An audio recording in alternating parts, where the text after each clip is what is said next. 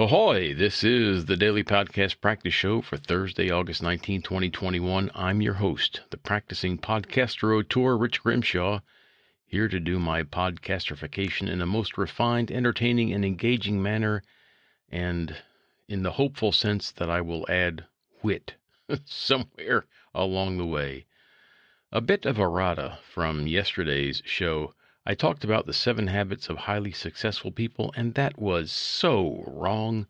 The real title is The Seven Habits of Highly Effective People.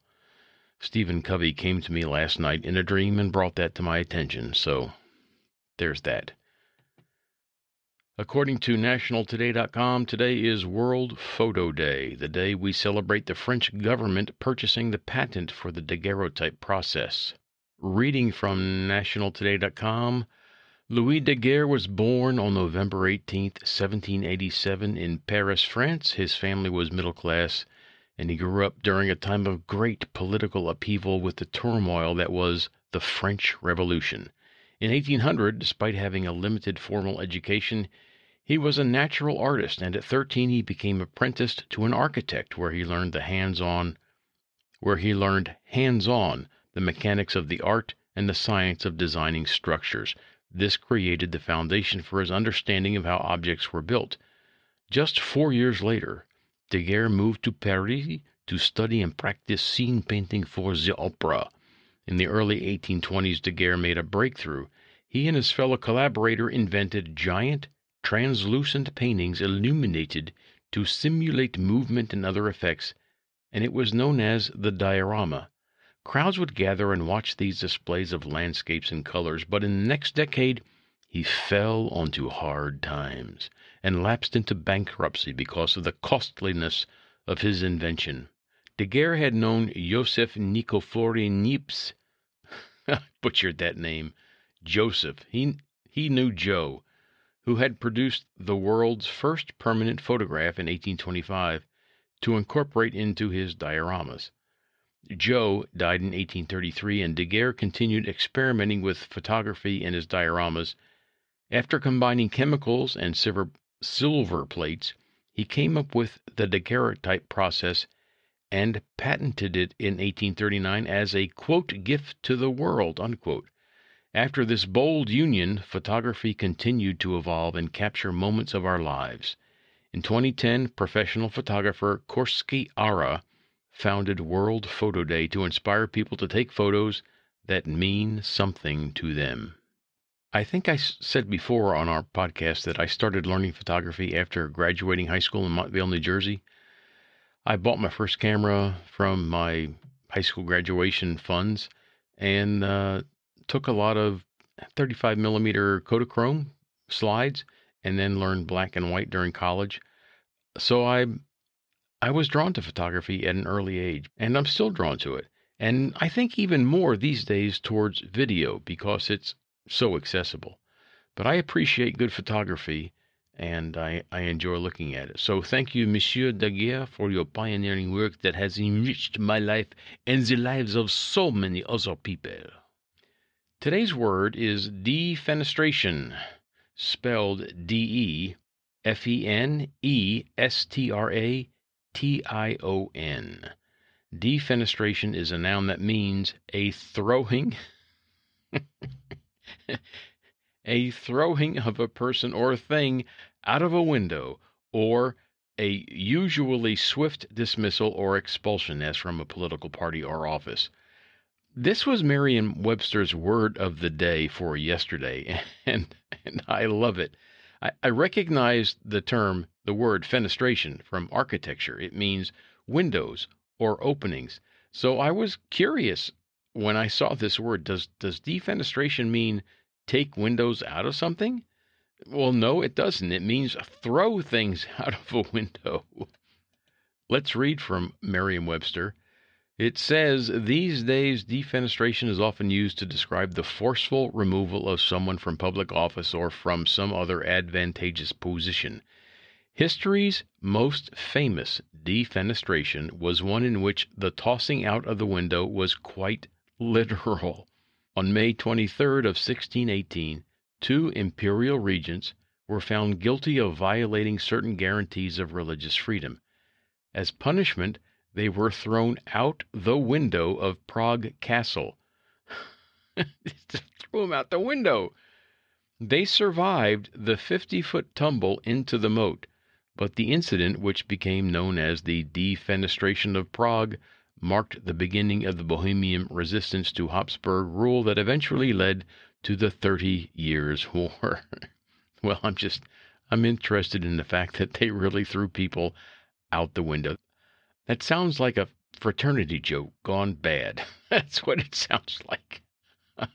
but it's a good word, defenestration. Five syllables. Five. So try using that in the lyrics of your next rap song, why don't you? Oh, let's continue. Today's birthday is for Satya Nadella, the CEO of Microsoft, who was born on this day in 1967 in India. Reading from onthisday.com. He succeeded Steve Ballmer as CEO way back in 2014. That was um, seven years ago now. And he's only 53 years old, so that would have made him 46 when he ascended the throne of Microsoft. Young man. I can't imagine having the talent to run a company like Microsoft, something that vast with all those people and all those personalities keeping your head and your wits about you and and charting a course for that that behemoth, that juggernaut. No, I can't imagine it. So good for you. Good for you, Satya. Happy birthday. By the way, I did not send a card. Yesterday, I promised to take a look into a book that I have on writing and try to find something similar to what Matthew Dicks was ranting about on writing predictable and boring prose, and I think that I have the book that I was thinking of. It's called How to Write Short, and it's written by Roy Peter Clark. According to Wikipedia, the free, multilingual, open, collaborative online encyclopedia created and maintained by a community of volunteer contributors using a wiki based editing system, Roy is an American writer, editor, and teacher of writing who has become a writing coach to an international community of students journalists, and writers. He is also senior scholar and vice president of the Pointer Poynter Poynter P O I N T E R Poynter Institute for Media Studies, a journalism think tank in St. Petersburg, Florida, and he's the founder of the National Writers Workshop. Clark has appeared on several radio and television talk shows speaking about ethics in journalism and other writing issues. Yeah, yeah, yeah, yeah, yeah. Well, in chapter 16 of his book, he goes into the same rant as Matthew Dicks did. Don't be predictable, be unpredictable. And here are some examples. Wait, I've got this book right here. Okay. Um, one more drink, and I'd have been under the host, which was written by Dorothy Parker. She tweaks the predictable phrase under the table and says under the host, which is an entirely different meaning. So good, that's unpredictable. Here's another one. Moderation is a fatal thing. Nothing succeeds like excess, which was written by Oscar Wilde in A Woman of No Importance. Notice how this variation in the final word enhances the hit the hit the target move. The author not only lands on the last word but transforms it. Here's another by Gypsy Rose Lee. God is love, but get it in writing.